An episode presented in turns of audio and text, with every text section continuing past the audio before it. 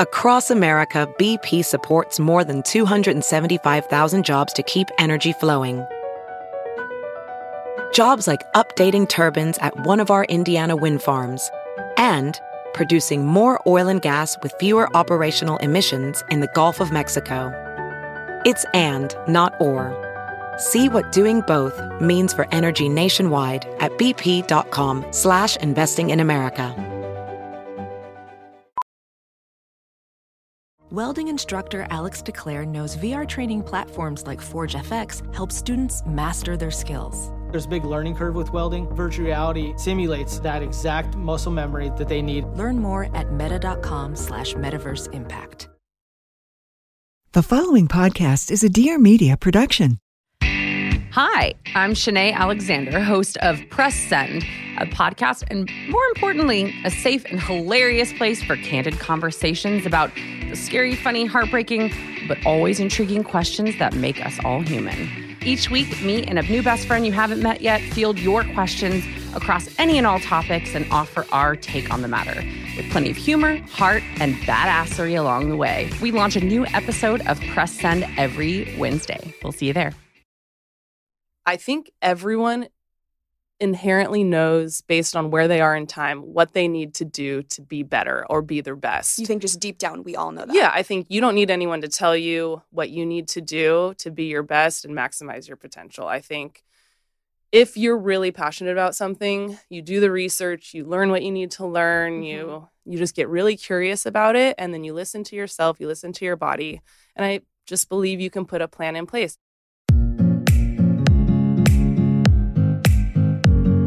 Hey, everybody, and welcome to Real Pod. I'm Victoria Garrick, former D1 athlete and mental health and body image advocate. Every Wednesday, I'll be bringing you awesome guests, weekly inspiration, and the realest conversations around everything and anything. Now let's get real.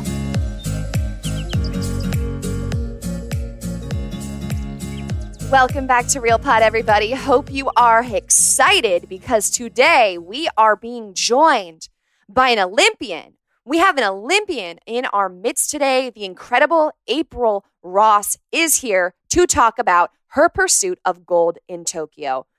Now, I love April. She is just the freaking coolest human being. I love her for many reasons. Here we go. She's an alum of USC, so fellow Trojan, fight on, baby. She won two national championships on the indoor women's volleyball team. Then she went on to be incredibly dominant in the sand. She's played in two Olympic Games, won both a bronze and silver medal. And this summer in Tokyo, she is hungry for that gold. And oh my gosh, am I rooting for her? This woman works so hard. She holds her head so high, and she's so inspirational. April and I recorded this episode a while ago, but I wanted to reshare it because it's one of my all time favorites. I think there is something in this episode for everyone. And pool play for the Olympic beach volleyball has just been announced. So the games are beginning, and it's the perfect time to hear from one of the volleyball greats who is out there right now representing our country, working so hard to achieve her dream. I want to give a special shout out to Volleyball Fan 16, who left an anonymous review saying, I'm obsessed. Real Pod makes me feel so empowered from what I've been through over the past few years, and I relate to everything on such a deep level.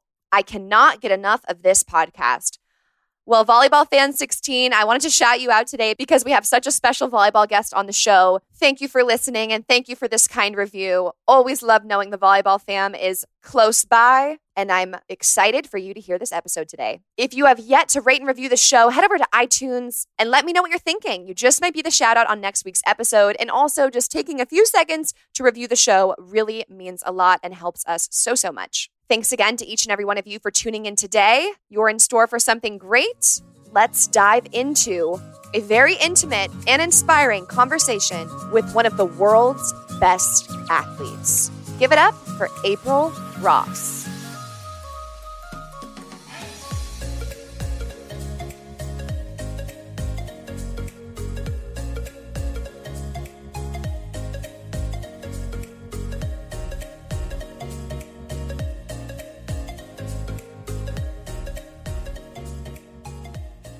Do you listen to podcasts? Mm-hmm. Okay, yeah. which ones?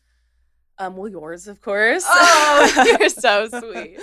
Um, I listen to A couple money ones. Like I listened to Jim Cramer and one called Oh Listen Money Matters. That's a really good one for financial I, stuff. I should honestly start doing that. It's one of my I'm like, I don't want to think about it. Yeah, no, it's one of my big things. Like after I'm done with volleyball, I'm not sure what I want to do. Mm-hmm. And like one of the things I'm considering is potentially going back to school and getting like a degree in financial planning just so I like I just want to help young, especially female athletes. Mm-hmm. Like if I could go back 10 years, the, the number one thing I would tell myself is like, okay, yeah, you're supposed to save 10% of whatever you make, but then put like find a way to put another 10% into stocks and mutual funds and like yeah. start investing because if you do that when you're 23 versus where I am, like 37, it's such a huge difference. Yeah. And I'm sure with all of your experience, you know so much, so much you wish you could go back and tell yourself, right? So much. But, and that's one of, one of the first things I thought of asking you was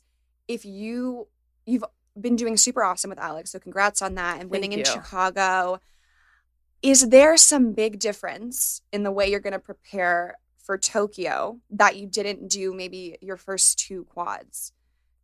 Because you're such you're a veteran now. I mean, you yeah. know maybe what is or I, isn't the best thing to do. Yeah, I feel like I've learned so much over the years. You know, my first attempt at qualifying was for Beijing, and we missed out. We were the mm-hmm. like sixth team in the world, but the third American team, so we didn't get to go. So it was like heartbreaking. And I just remember sitting in Moscow, where the last qualification tournament was, and being like, okay, what can we do to not be here next time? And so we like made all these changes and then How soon after your loss are you thinking having those thoughts? Because that's oh, painful. Immediately. Wow. Well, yeah. So I can picture it so clearly. Jen, we're sitting against a banner, me and Jen, and Jen's crying, and I'm trying to because I'm I'm a reframer. Like I need to see the positive. I need to find the silver lining. Like I can't sit and dwell on things. Like even losing, it's like okay, how do we turn this into a positive? I'm not going to like be mad at myself. I don't find a lot of value in that. And so we're sitting there and she's really, really upset, you know, for good reason. And I'm just like, okay, uh, let's start listing things. Like, how do we learn from this and and get better for the next quad? And we literally like listed them out, then went and partied, and then got back to work and did everything we said we were going to do and qualified the next time. And I can only imagine that's so hard to do. It's hard enough for anyone playing in, like a sport at a even the college level to to regroup for the next weekend, but it is now another four year endeavor. Yeah. I, I've I just realized um, a little bit ago that since high school, I've lived my year, my my life in four year increments, mm. like high school, college, and then like trying to qualify for all these Olympics. It's like every four years. And I kind of enjoy that because it's like short term, cram everything in, like maximize your days, your weeks. I've learned there's a cadence to it too. You can't just like charge it for four years. Right. And um, so, kind of like the year after the Olympics, Jen and I took it really seriously because we didn't qualify. So, there were a lot of things we needed to change. But like after Rio, I kind of took a breath, took some trips, had some fun, played with a good friend the next season, and then after that season, you're it's the third year out. The year after that's going to be Olympic qualification, so you're kind of like, okay, now I got to fi- find a partner. I got to figure out how I'm going to get in a good spot to qualify. So it starts to get a little serious, and then this past season was was a grind. Yeah, and talking about finding a partner, I know that you are with Alex Klineman now. I remember reading an article where you had said you chose her because you saw the greatest potential in that pairing as opposed to playing it safe with someone who maybe could promise something maybe that wasn't as great. Yeah. And sitting here now, we've, you know, done so much and it's obvious that Alex is, you know, going to she is a great player. She's going to continue to be a great player, but that was a really scary time in my career, to be honest, because I had broken up with Kerri. I was playing with Lauren Fendrick, who's an amazing player, but she she was starting a family, and like I knew that wasn't going to be my Olympic partner. I'm like, who am I going to play with? Like, right. I want to go and I want to win a gold medal. Like, there has like I have that has to be my mindset when I'm choosing who to play with. I didn't want to just pick somebody I could do okay with, or that I wasn't going to mesh well with, you know, okay. like I didn't want to have to drag somebody. Well, that's so important. I mean, with beach volleyball, you are choosing someone to be 50% of your squad that you're going to rely on at all times. I mean, you can't escape that. It's you two touching every single ball. Yeah. The and connection. you're and you're together like 24/7 when you're Mhm. traveling. Yeah, so it's it's really important and I've been really lucky. And I feel like because I've been really lucky, I have this really high standard for partners. Mhm. Jen was great. Kerri was, I learned so much from, and they all carried their own weight, you know, and they all pushed me, and I felt like I could push them, and we made each other better. But do you think you have a high standard for partners because you know what you will bring to the table? That's not really like the way I've thought about it. Uh-huh. It's more like I just want someone who's going to work as hard as I do. So I don't know if that's saying that in a different way. feel like that's kind of the same. Like you know how hard Yeah. you're gonna work, so match Yeah. me. yeah like i just i think that's my number one thing is if i'm going to work this hard i can't watch you work less hard than that um and i and i feel like i know kind of i mean i know at least what it takes to make it to the olympics and to do well at the olympics and it's literally giving everything you have every day and it's not waiting until you know the last minute to start. And i've been really really impressed with how alex has put everything into every day and and that's one of the things i talked to her about you know i didn't i needed to sit down with her and ask her like what's your mentality? And you know this is how i work and this is you know that these are the things that i feel like we need to do and these are the things i feel like you need to do because you're you know she was She had never one played year overseas, in right? yeah and she was really receptive to everything and you could just tell by the way she was answering my questions that she really believed in it. Mm. I didn't feel that way with everybody I talked to. So I just, you know, mm. I saw potential there. And you briefly just mentioned you have to work super hard. It's not waiting to the last minute. It is, you know, we want to be the best in the world. What is that training and that life balance like? Because when I was younger, I used to think, you know, I have to go longer than anyone else. I have to go every single day. Like I had all these ideas of what it meant to be great. And obviously, I'm not at your level. I don't compete for the Olympics. Is that what it takes? Is there a balance, like mentally having to know what your bodily limits are or walk away from practice and say, I did do enough today? I think there's value in competing with the people you're competing with, you know, like, and, and whether it's a mental edge or an actual physical edge, I'm not sure, but to feel like I'm putting in more time than the team next to me, like I, then you get to a match and you feel like I deserve to win more than they do. And I think that's a really important mental edge to have. So, I don't know exactly what everybody else is doing, but I know what I'm capable of doing. And I want to be kind of right at the top of that, pushing that limit, you know, more and more because I don't I don't want to overtrain and I don't want to hurt my body. Like I don't Mhm. think that's smart and I don't think I do that. But I have before played with the idea of like training smarter, not harder. And I don't feel like that worked as well for me. Like Interesting. yeah and and i think it can work for other people you know like everyone has a different mentality and some people want to just feel good all the time and Mhm. for me i want to get into the weight room and i want to increase my maxes and i want to increase my conditioning and push my heart rate and i feel like that goes a long way in transitioning to competition and how i feel on the court and so i've experimented with all these things and i can't emphasize enough that it's different for everyone because i know like Alex can't train this. Like she, we talked and she's like, yeah, okay, I'm in the weight room. I'm going to get really strong. And that's what she started to do. And her body wouldn't allow her to do that. And so she has a much different program. So she just what became more sore, couldn't be as energetic in practice. She's, kind of well, she's six five, so she's very lanky. And so putting a heavy barbell on her back uh, is not healthy. And it hurt her, you know, her back started to hurt, her joints started to Mhm. hurt. Just the physics of her squatting, her hips don't let her do the, Mhm. those things. And so she just can't do a lot of the things I can do just because of how she's built. And so now our strength coach has her doing a bunch of different things and finding a way to be strong in her own way. And and I fully believe in that too, you know? So, given the decades you've spent being the best, I mean, you were the best in indoor, you, you were best in high school Gatorade player, you're best in indoor, best in beach volleyball. Do you feel like with all this time you spend now, you know exactly the way like April Ross needs to train to be her best? Or are you still learning that? I think I do. And and that's something that I advocate a lot also. I think everyone inherently knows based on where they are in time what they need to do to be better or be their best. You think just deep down we all know that? Yeah, I think you don't need anyone to tell you what you need to do to be your best and maximize your potential. I think if you're really passionate about something, you do the research, you learn what you need to learn, mm-hmm. you you just get really curious about it and then you listen to yourself, you listen to your body.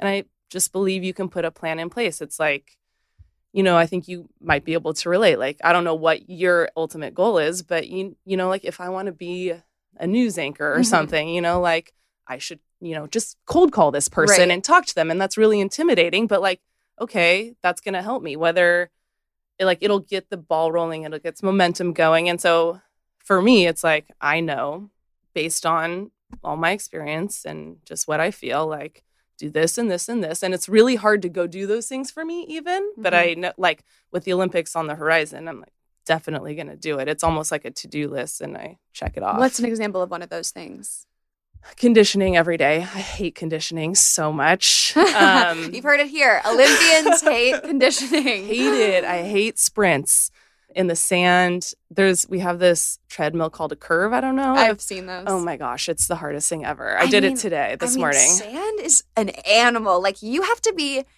just athletic and in enough shape, and then let's add the skill of playing volleyball. Right? I mean, it's yeah, it's so hard, and especially out here in Hermosa, Manhattan, deepest sand in the world, and to run in that is just brutal. But you told me walking in the building today, I want to be in the best shape of my life for Tokyo. Yeah.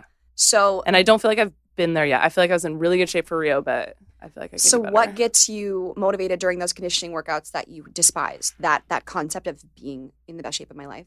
Um winning. To be honest, I I do a lot of visualization and it just happens kind of naturally. You know, like when I get fatigued and I want to stop, it's like I picture myself on the top of that podium and, and that's enough to kind of get me motivated. I also use, you know, some pretty heavy duty music that gets me fired up. But yeah, it's it's all about picturing myself on the top of the podium in in Tokyo. And aside from your physical determination, I really think your mindset and your just approach to life in general has worked extremely in your favor and been super beneficial. And I think at the end of the day, being an athlete that has really defined how they want to approach challenge and failure in their life is what's going to propel them and you emphasize growth all the time. I mean, it's in your captions on your blog. I love yeah. it. It's always how am I growing? How am I learning? And was there a loss or was there a moment where you really realized that, you know, that positive mindset of finding a silver lining and, and growing from uncomfortability was going to work for you? Yeah, I think growth kind of evolved from my life perspective when I was younger. Um, in high school, we had somebody come talk to us.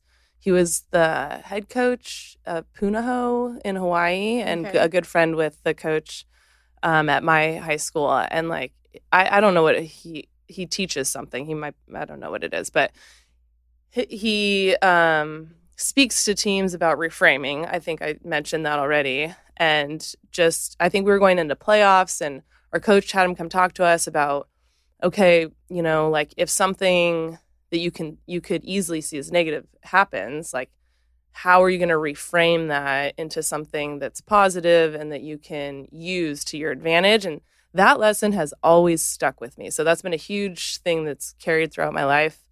Um, and then I think another thing is experiencing the loss of my mom when I was younger and I actually at SC. And it was just, you know, kind of a wake up call. Like, life is short.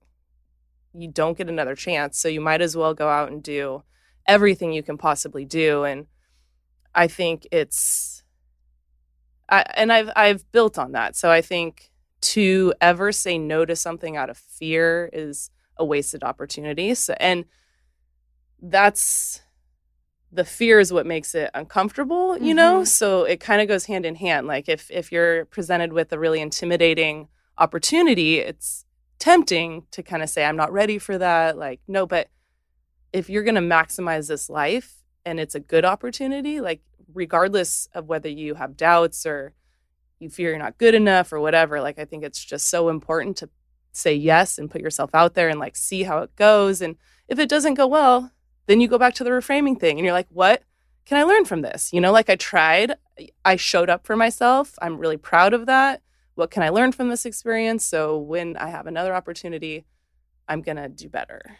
And this concept of being uncomfortable, I think so many humans in general, athletes as well, like they shy away from it, right? I want to be the best on my team. I don't want to go to this team where I know the coach is going to favor this, or I don't want to play in this tournament. And I think people shy away from uncomfortable situations when really that is where you figure out who you are. Yeah, 100%. And I've experienced that so much in my life. I think even partnering with Kerri after London, I was like, I don't, you know, everyone else was telling me, you're, yeah, like that, it's a no brainer. But in my head, I'm like, I don't know if I'm good enough to play with Kerri, you know, like, and I just got a silver medal at the Olympics. So wow. at that point, you know, like everybody experiences it. And it wasn't the easy route for sure. You know, like there was a lot of expectation and a lot of pressure, but I knew that it was going to make me better. It was going to be the thing that set me up for the most success. And so, of course, I said yes, but it wasn't like just seamless. That's so interesting that you had just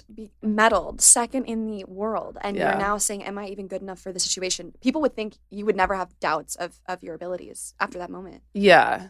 And I, and I totally get that. And I, you know, theoretically probably shouldn't, but I, I mean, nobody is without doubt in themselves, you know? And I think the reframing thing, like, I think a little bit of doubt is okay as long as you can think about it the right way, you know? Like, you use it to drive you to be better and figure out how to overcome those doubts. I mean, if you don't have doubts and you just think you're the greatest thing in the world all the time, like, you're mm-hmm. gonna fall off the cliff at some point. You have to have a reality check. But so, would reframing that doubt with Kerri be something like this in your head. Oh, I'm not. I might. Am I? I might not be good enough to play with Kerri. But then the reframe is, what a great challenge to see if I am good enough to play with Exa- Kerri. Exactly. Mm-hmm. Yeah, and you know, I'm gonna get better. Like you know, you're gonna get better. I'm not gonna get better if I play with somebody that is safe. You know, if I don't challenge myself. And the thing that lies on that other side of fear and that that failure or if it doesn't work out is this concept that I honestly learned for the first time when I was reading your blog. It said it was this idea of unconditional self love that if I do fail in this situation, or if I do something really uncomfortable and really fearful and it doesn't work out for me, I'll be fine. Yeah. I know I'm going to be there for myself if it doesn't work out. And I think that having your back going into something uncomfortable is the foundation. Uh, yeah, 100%. I think I, I, I, I started to do this on my own. And a lot of people think you need to really hate losing to win. And I didn't like, like, I, I, was like that for a while, you know, like I feared losing and it kind of ruled me, especially at USC. I went into every match thinking we were going to lose and was so nervous. And I'm like, I don't. Because you guys were so undefeated and so idolized and all that. Yeah. And just there's, you're young and you have doubts and there's so much pressure and are you going to live up to it? And i was just yeah very very fearful. You start to think like what's the point of this? What's the point of going in fearful of losing? Like that's not going to help me win. And so i thought you know if i'm okay with losing like worst case scenario it sets me up to be freer when i'm out there and play harder and i don't have to worry about the consequences and i can you know really strive to be my greatest. And yeah, if I lose, it sucks, but life goes on and you know, you have to be grounded in what really matters, which is in my mind like your family, your health, your friends. I'm so glad you brought that up because so many athletes don't think it's okay to have a plan B or think losing is okay.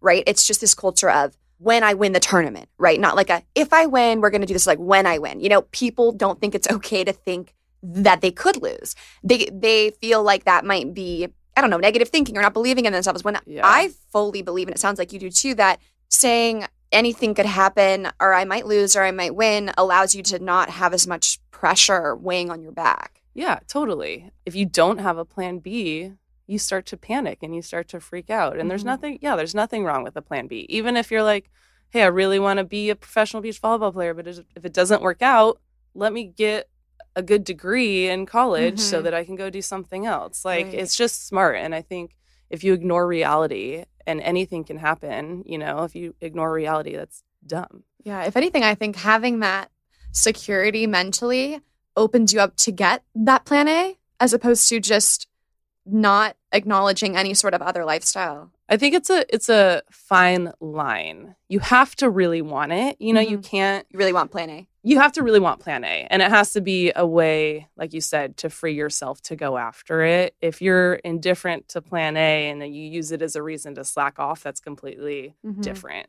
So yeah, I think it starts with a really big drive and motivation to get plan A but then you create a little bit of a d- detachment which i think is healthy you know you can't hold on too tight or you're gonna strangle it. Definitely. But also there's this confidence and i could just tell from talking to you today it's you know if you want something like are you going to get it done? Are you going to make it happen? And a lot of people i'm sure like direct message you or do this and that how do i become this? How do i win this? It's like it's not it's not that like go what do you think would be the yeah. first step you know? Yeah. Train. Yeah. call the coach you know? It's just people want something, an answer or a formula given to them. They want people to say, here's A, B, and C, and this will get you D. Yeah, they want it to be kind of easy, like you said, and, and laid out. And people ask me, I think the number one question I get is, how do I increase my vertical? And it's like, I don't I don't know. You know, like I know how to increase my vertical because I've asked people and I've, you know, worked with strength coaches right. and I've done what I need to do to increase my vertical. Like I don't I don't know how to help you. I know that you know how to help yourself mm-hmm. if you mm-hmm. like really sat down and thought about it. But. Definitely. But back to this topic of unconditional self love. I want to talk about the obvious. Beach volleyball players are in bikinis. You are like so exposed. I mean, I did never played beach volleyball at a competitive level. I thought about it for my senior year. I thought about it doing a, a grad year, but oh. I didn't want to. I had a lot of opportunities, fortunately, with like speaking and stuff. And so that NCAA contract, I just couldn't sign it because, oh, you know, yeah, just. I listened to your uh, oh, last podcast. Yeah. yeah. I mean, it's just, I, I couldn't guarantee I would have the opportunities a year from now mm-hmm. when the ball mm-hmm. was ready to roll. Yeah. So I didn't. But one of the big things I literally would contemplate was I could barely play in spandex and a tight t shirt. So I would have to be out there literally in a bikini. Yeah. I mean, was that something that is, is that ever on your mind? That um, is often in my mind. And even when I played indoor, like you said, I always we had to do fat testing in front of you know the football team and the weight room and um, me and another girl were always just at the top of the percentage charts um, mm-hmm. and i mean it it is just personal you know it's mm-hmm. not like okay everybody needs to have 13% body fat to be good it's like well i my genes i carry around a little extra fat which is fine but there's this conception that you're fat if you're not, you mm-hmm. know, a lower, if you're not, you know, the same percentage body fat as everybody else mm-hmm. or what's considered normal. And I felt that, you know, and I, it made me feel bad about my body. And I really had to work through that. And I did, you know, I was really cognizant about trying to keep it down through healthy eating and healthy habits. I never starved myself and I thankfully never let any kind of shaming get to me. That's good. Yeah, like I've I've I feel like I've always had pretty thick thin uh skin which not I I know a lot of girls who played volleyball don't mm-hmm. and you know have have suffered consequences. Did you have siblings? I had a younger sister. Oh, okay. I would say my brothers gave me my thick skin. I mean, every name in the book, I heard it by 12. yeah. It's just it's hard because if if you if you're getting this messaging that you you are too big, but that's your natural body type. Right. Like it I don't know if coaches understand the effect they have on some of their players. Mm-hmm. And I've you know, I now know a ton of through beach volleyball, a ton of other girls who played indoor college and dealt with the same stuff and and didn't handle it as well as as I luckily did. But yeah, so um, I felt that and wanted to make sure that I was being healthy, and then whatever happened by through being healthy and whatever my body type was, like that's what it was going to be. And but when I did get out onto the beach and I had to wear a bikini, it was even more obvious. Luckily, when I started playing with Jen, she had a similar body type and we just kind of bonded over it. And you really have to deal with it. There's nowhere to hide. Mm-hmm. You're out there, there's photographers, they're on TV, and you like, if you're going to see those images and photography, of girls in bikinis playing sports and diving and bending it is just not forgiving at all. I'd so much rather be on TV than well. It's also the only playing. time we see women photographed in bikinis is like on a Sports Illustrated cover. Yeah, competing. I mean, your priority isn't how you look, whereas maybe the model's priority is how they and appear. how they prepare for their job is very different for how than how I prepare for my job. You know, right. I'm lifting weights. I want big muscles, and if you have big muscles, your fat sticks out a little bit farther. Mm-hmm. You know, which is totally fine but it looks different in photographs and i don't have time to pose and like yeah. figure out which when lighting I dive is best for the ball yeah. i'm gonna do it this way yeah. uh, yeah so uh, so how do you handle some of those games or those days where it's maybe on your conscious a little bit more you i have i've had to work really really hard at shutting out other people's opinions there's I, th- it used to be called volley talk i think there's oh, like those forums and it's, oh it's bad they still do that. They yeah. just sit there and they hate on these like and it's anonymous and they're so yeah. mean and yeah. so many comments about like if you're overweight or whatever. Mm-hmm. And so I think Jen would look at some of those things sometimes and like tell me not I mean just general general stuff and I'm like, "Oh, I'm never searching. I'm never ever going to search for any of that right. stuff number 1." And then if someone says something or I hear something, you know, I just I have to let it roll off my back, you know, because mm-hmm. at the at the at the baseline, I am so thankful for my body that it's healthy, that it works for me. It is my entire career, you know, and so that's what I just try to focus on. Right. It's a perspective. And I think as female athletes, we see on social media and we get caught up in how maybe everyone who's considered a beautiful woman looks to society. And so then we take for granted the fact that, like, whoa, my legs are the reason that I'm one of 16 girls on this volleyball team or you know my legs are the reason i'm uh, actually able to contribute on the court. Yeah and, and it took me like two years to realize that. That was fast. Because it took me a lot longer to yeah. really shift my perspective and think of my body that way. And i feel like i'm now at a point where it's just natural. And I, I it's a fine line too you know like we're saying I want to be in the best shape of my life for performance reasons. And so I have to be on it and I have to know when my body fat is up and when it's down and wh- how I perform the best. And so, but it has to come from me. You know, I can't. Right. I can't let anyone else have input on it. Right. And I just had on an amazing, I wouldn't call her a dietitian, but like a food guru. And she was saying if you're eating or exercising for a purpose of something good, right, to be an Olympic medalist, to be the best athlete you can be, as opposed to doing those things for aesthetic purposes or purposes against yourself. There's a big difference. So when you want to change the body fat percentage because you realize maybe you your best performance is around a certain number, that's different than I just don't like the way I appear and I have to get to this number because that's what people told me to get to. Yeah, and I do think some girls get caught up in that even playing sports, you know, like they want to have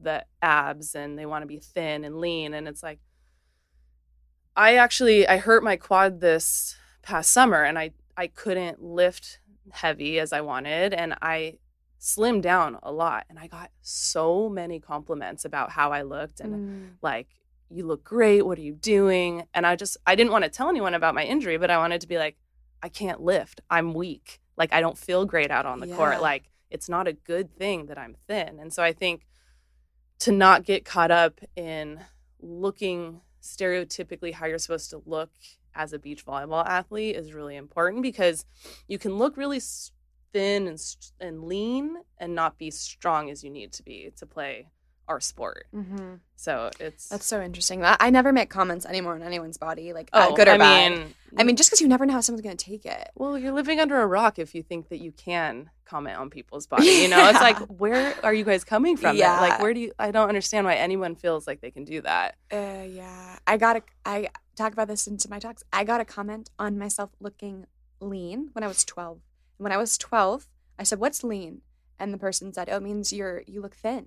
And I and then at 12 I realized yeah. looking thinner means good compliments and mm-hmm. means I'm liked and yeah, you can't do that. Crazy. No one can do that. Yeah. But I'm really glad that it sounds like you're very confident in what what's going to make you perform the best and how you feel about yourself and that you've kind of quieted the outside noise. Yeah.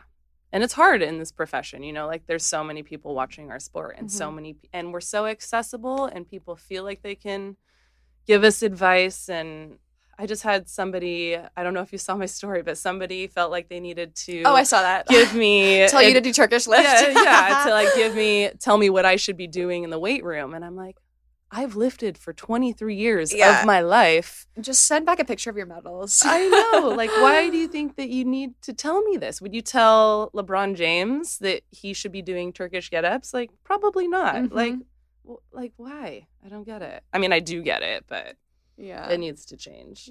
I agree. Yeah. On the topic though of outside voices and society's perspective, you've talked about something really cool, which is when you, for lack of a better term, you know, I don't want to say came up short, but you didn't win gold, right? Yeah. You did bronze, uh, and then silver. Mhm. Um, you said that you had received numerous texts that were similar to, "I'm so sorry, April. You've worked so hard, but be proud of your silver medal," or Yeah. oh i'm so sorry next year and this it was this negative connotation of if you are not a gold medalist you Yeah. have somewhat failed and you didn't agree with that Yeah, I think that's a bigger kind of problem in our culture as a whole in the United States. You know, like if you're not the best, people get so discouraged and they think they're not good enough to even try if they can't, you know, be number one. And it prevents so many people from going after so many dreams, I feel like, you Mhm. know? And um, so the same thing works is at the Olympics, you know, like, oh, you didn't win gold. I'm, I'm, you know, that sucks. And I'm like, I won a freaking Olympic medal. You know, in my wildest dreams, I never thought that was going to happen, you know? And like how how few people have Olympic medals, Right. you know, and especially in a sport where you can only win one per game per games, you know. Mm-hmm. And I, I actually, same kind of deal. I had to coach Jen through it in London when we got the silver. And she was so upset.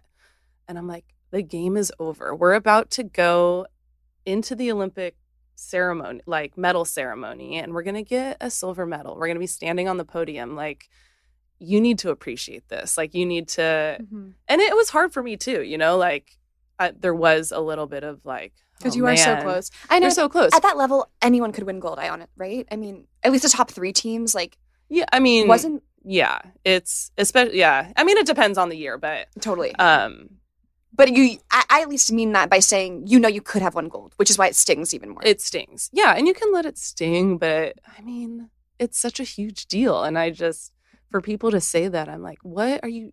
I feel kind of bad for them. Like, how are you talking to yourself if you think that a silver medal is not? You know, like I can't imagine how much you berate yourself for sitting on the couch and watching the Olympics. Like, Mhm. I don't know. Yeah, it's just this culture we kind of live in right now is, you know, well, did you get into the best school? Do you have a 4.0? Do you have this many followers? Like, and are Oh you goodness. the MVP on your team? Are you a first team All American or a second team All American? You know, it's such a honorable mention or, you know, Yeah, and, it has to it has to correlate to you know the rising levels of anxiety and depression and all that stuff. You know, and I just think I don't know where we start, but accepting ourselves for whatever it is we accomplish. I'm tuning out those voices, but also accepting the person next to you for what they bring to the table. You know, and having your metric of success be on the hard work you've put in as opposed to the result you get. Yeah. That, that was huge. That was huge for me growing up. My dad was my uh, basketball coach and my soccer coach. So all the like sports I played when I was super young, and his whole messaging was, you know, I don't care how you do. You go out there, you work as hard as you can, and whatever happens, happens. Like I'll be proud of you. Like that was Mhm. over and over. And then I got into volleyball, and it didn't matter like how what level I got to. It was always just about how hard you worked. And if he didn't think I worked hard, that's when I kind of got a talking to, you know? And I Mhm. think, yeah, that has to be a bigger a measurement that's used more often for for people. But I also don't think I'm not a huge um I don't love the participation trophies, you know? I think Right. there needs to For sure. be You need to lose. yeah, you, there needs to be a you need to learn how to compete, how to work with a team to win Definitely. but kind of full circle, like it has to be okay to lose. But I think, and you can be proud of a loss. Like, who beat me? Um, Yeah. What what kind of game was it? I'm, you know, Yeah. And what did like did I play well or did I Mhm. play better than a past performance? Like there's so much good stuff you can take from it too. did you have any icons that you looked up to that you thought were great? And what was what did what was greatness to you and what did you aspire to become? Because everyone has these varying definitions of what being great is. So I never really had any idols necessarily that I looked up to. It was kind of just like this journey that my parents and I were on, and my dad was super involved, and my mom was super supportive, and it was just kind of like be the best you can be, and that's always been kind of my, my mantra is I'll be proud if I think that I'm becoming the best that I can be, regardless of where that where that lies. And so that's always been my biggest motivation. As I got older, I just appreciate high level sports in general. You know, like sometimes when I'm doing conditioning at the gym, if there's a football, a pro football game on, I'm just a, like, dude, that guy's so fast. Like, mm-hmm. I want to be like that. Um, so I find inspiration in a lot of high level athletes, but I don't think anyone specifically. So how would you define greatness? Greatness is is doing what you know you need to do or should do to be the best version of yourself. And I think looking at it in a holistic wellness package, you know, like, am I being nice to myself? Am I feeding myself good food? Am I saying yes to these opportunities? Am I, you know, motivating myself to get off the couch and go sweat? And am I treating myself how I should be treating myself so that I can go out and maximize my, my potential. And that inner dialogue and how we treat ourselves as athletes directly correlates, I think, to how well you do. I mean, if you are rooting for yourself, if you're doing and acknowledging your weaknesses and you have to get better at, and part of that, I think, is mental health. And you recently wrote a blog post on this uh, that I loved. That was great, by the way. I mean, it was commemorating someone you knew as well as sharing some of your insight on just the topic of mental health and athletics. But speaking of this idea of how we treat ourselves, you mentioned this concept of um, when we want to have a genuine, authentic life, it's by building connections. And that connection can even be with yourself and like the way we talk to ourselves and you kind of alluded to this idea of like being better at that yourself. Yeah, I think number one, you have to be great friends with yourself and you have to be really connected to yourself. And I've I've read a couple things about even dating yourself, you know, like mm. taking yourself out to dinner, which I did all the time. Like I still do all the I time. I love that dating yourself. Yeah, and like really sitting with your thoughts and understanding how you think and you know it's it's a it's a focus you know it's a practice. You have to correct yourself if you're talking to yourself negatively but being aware of your thoughts number one. So you have to sit with yourself and really accept yourself because then if you accept yourself it's easier and you're authentically you and you know what that is then you can go out and you can form authentic connections with other people and you can be real with other people and that forms true bonds. And there's been you know so many studies about um, how having a network and a community is I mean, almost number one for for your health. And so, but I think it all starts. Yeah, they with, recently said that the lo- loneliness can increase, like the sooner you will die. Oh yeah, no, and yeah. it was a real study in I think Time. I read it. It was yeah, there, yeah. There's um, I gotta get some friends. Shoot. well, it's honestly sh- it's, it's shifted my perspective, you know, because I've been so focused on being successful like it it matters a lot to me to be to do well in volleyball. Like i just love it. I love the culture. I love the challenge and i'm so focused on it. It takes a, a large part of my life and i don't know if you can relate but just being a volleyball player you play all year round. Um, you're not home for holidays. You're not mm-hmm. around for like we play over the summer so i've missed so many weddings and it's kind of like when season starts i put all my friend i used to put all my friendships on hold and hopefully pick them up you know in six months and it's like that i need to shift my focus i need to not do it so much that it's going to be a huge detriment so to find volleyball. more of a balance but yeah i needed to to find a much bigger balance because because it is such an important part to your health you know and your mental well-being and so I, it's been hard for me, but I've tried to, you know, maintain those friendships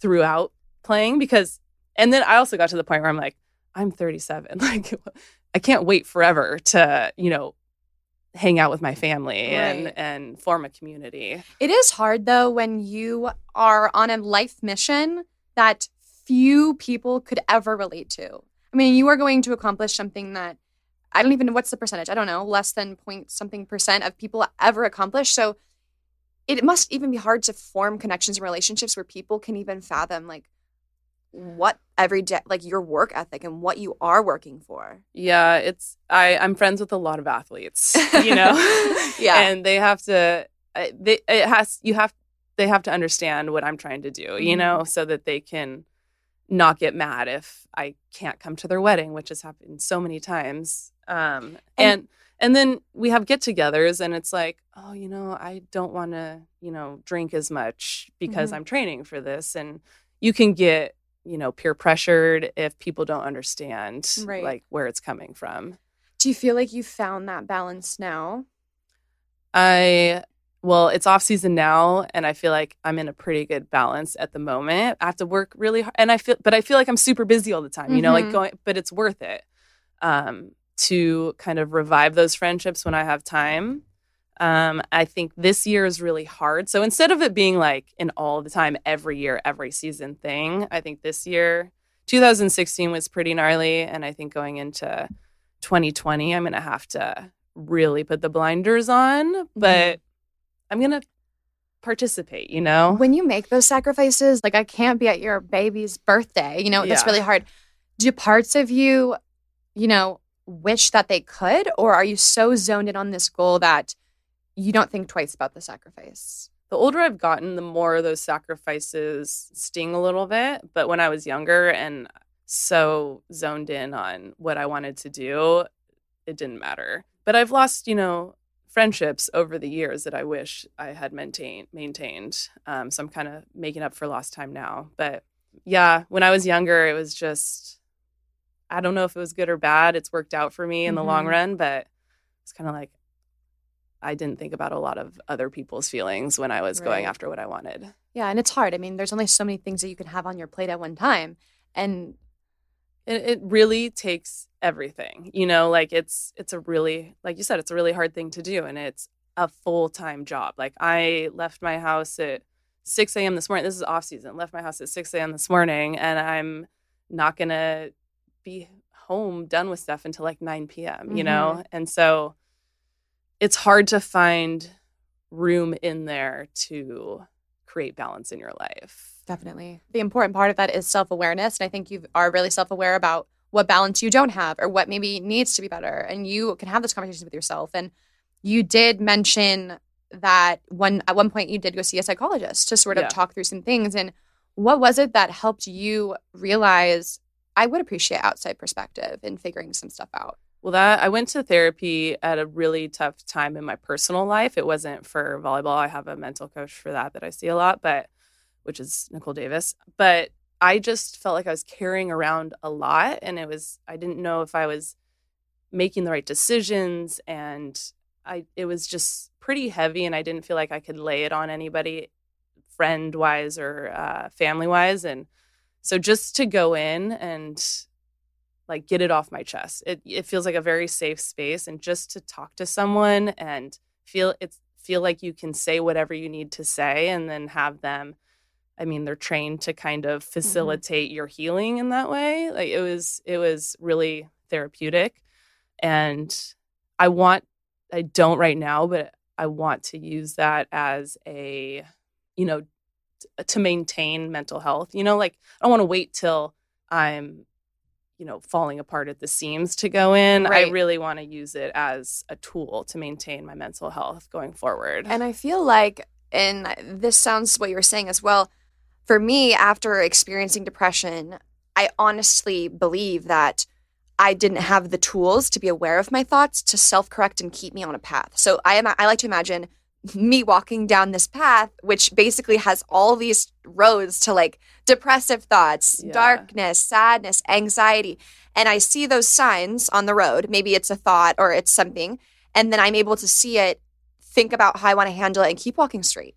And I really think my freshman sophomore year, I didn't have any guidance. I just would take the turns. Yeah. And before I knew it, I had I had to see someone to help get me back on path.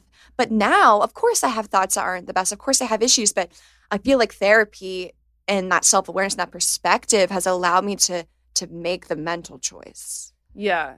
In that way, you know, your brain is such a huge part. It's all of you, you know, and it's just, it's hidden and it's something that we haven't been focused on for so long, you know, like it's like, oh, my internal organs and everything you can see. And it's like your brain is just supposed to take care of itself, but it, it doesn't, mm-hmm. you know, like it's, it can take you off course or it could be your biggest strength and you, but you have to have tools like you said and you have to practice these things and you need to strengthen it and that's a huge part of kind of what i'm doing now and i think you have to brain train you have to turn the tv off you know all that stuff you don't realize is is snowballing and it's not good for you and you know watching tv you're going to see ads and sitting on social media and following celebrities, you're going to compare yourself to all these people and it starts to lead you down a path that's not good. But if you have these tools and you know what's not good for you and you can, you know,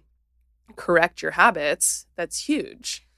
As an athlete going to therapy, did you have any hesitations about that or did you feel pretty pretty good about making that choice? Well, for me it was a to the point where it's like I need I just need to like talk to somebody. And um, I didn't know who to call. My sister was like, I know someone who's somebody. Like let me call them and schedule an appointment for you. And I was like okay yeah just do that. And that was that was the hardest part. And then I walked in and um, it was it was great and scheduled you know a bunch more. But I think therapy for me at that point in my life it was like I felt like I was doing all these bad things and like for myself it, it's hard to describe but just to have somebody there that was like no this is why you feel this way. It's not wrong to feel this way. Like you're not a bad person to feel like this. You know you're you're it was validation for me and how i felt and that it was okay to feel that way. Mm-hmm. and so from that spot i could feel better about myself and kind of grow from there. Totally. Yeah. You know we always I'm, I don't, I don't deserve to feel this way. I have an Olympic medal. I have this. Like, why do I feel this way? But it's, we're so valid in the things we experience because no one knows what it's like to be us. Yeah. And then you don't realize what from your past has led you to feel this way mm-hmm. too, you know, and that was a huge thing like, for me. that did really oh hurt my me. Gosh. Yeah. yeah. Like I was in tears. I went in for like a certain thing that I was trying to work on and he brings me all the way back to my childhood. And before I know it, I'm just in tears and like, oh my God, I didn't even realize that that could affect me like this. Mm-hmm. And I mean, it's all the rage kind of right now, like dealing with childhood trauma, but right. it's, it's a real thing. Yeah. And then you go, and then my mom's like, stop going. like, I was great. I'm like, yeah, yeah you were. yeah. I want to talk about it. yeah. Well, thank you so much for sharing all this with me today. I really appreciate it. And I guess I just want to finish with one last question, which would be what is the greatest advice that you've ever been given that you would want to pass on to anyone listening who's hopeful at becoming their best self in whatever capacity that is? Yeah, I, I think the best advice I've kind of been given, which encapsulates, I think, everything I feel, is it was pertaining to volleyball, but play with people better than you because that's always intimidating and you have, you have all those doubts, but you have it's an opportunity to get better. So you say yes to that.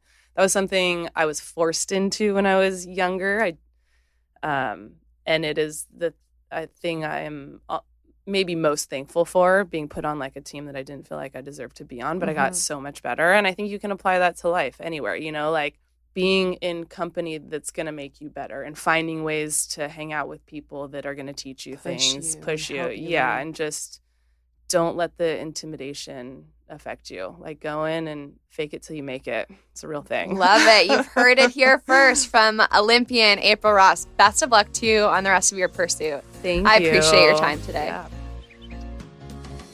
Thank you so much for listening to this episode of Real Pod. If this hit home or helped you in some way, send it to a friend, a teammate, roomie. Share the love, share the realness. New episodes of Real Pod come out every single Wednesday. So make sure you are subscribed to this podcast so you never miss an episode. To leave a rating or a review of the show, head to iTunes and let me know what you think. I love hearing from you. Not to mention, you can stay connected with Real Pod throughout the week, seeing behind the scenes info and sneak previews of upcoming guests by following the at RealPod account on Instagram. All information about today's show and guests will be linked in the description of this episode. Thanks again for listening. I love you guys so, so much. Let's go dominate the day. And as always, keep it real.